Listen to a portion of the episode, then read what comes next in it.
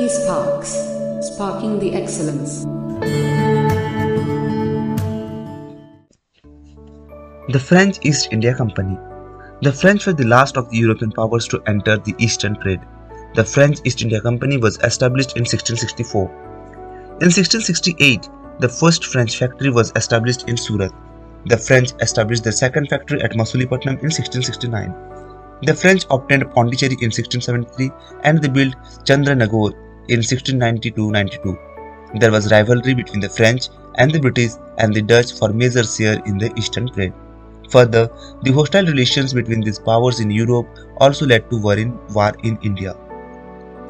There was hostility between the French and the Dutch in India in 1690 and again in 1721. The French and the British companies clashed in India between 1742 and 1766. The French hopes of establishing their political powers came to an end in 18th century.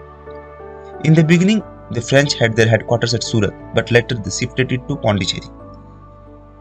The supreme body of the French was known as Superior Council of the Indies. It was headed by a Director General and he was placed in charge of the French affairs in India. The Superior Council consisted of governor and five members. The governor's voice was final.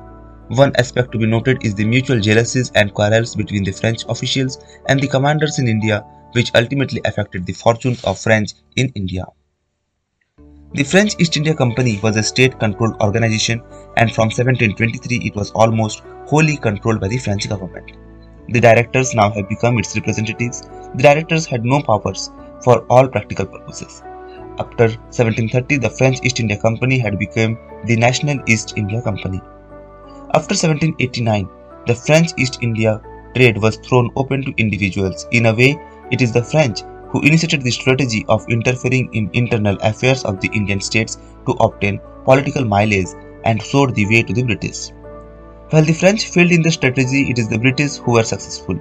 Besides the Portuguese, the Dutch, the British, and the French, the Danes entered India as traders in 1616 and obtained Tranquebar port from the Nayaks of Tanjore in 1620 and also built a fort there. Though they started factories at Masulipatnam, Port Novo, and Serampur, Their success in trading business was short-lived as their sources were scanty. They sold their factories to the British and left India finally in 1845. Likewise, the Swedish East India did business for a short while and the activities of Flanders merchants were also limited to India alone for a short while. The discovery of the new sea route via the Cape of Good Hope threw the eastern trade open to all European nations. Consequently, the Portuguese, the Dutch, the British, and the French merchant companies opened their factories in Africa and Asia. These European companies exhibited interest in obtaining more and more concessions from the Indian rulers as each way was very desirous of gaining a monopoly of eastern trade against the other powers. The desire for monopoly made them enter into conflicts with one another both on land and sea by 1750, the fortune smiled at the British and the British emerged victorious and developed designs to establish their political supremacy in India.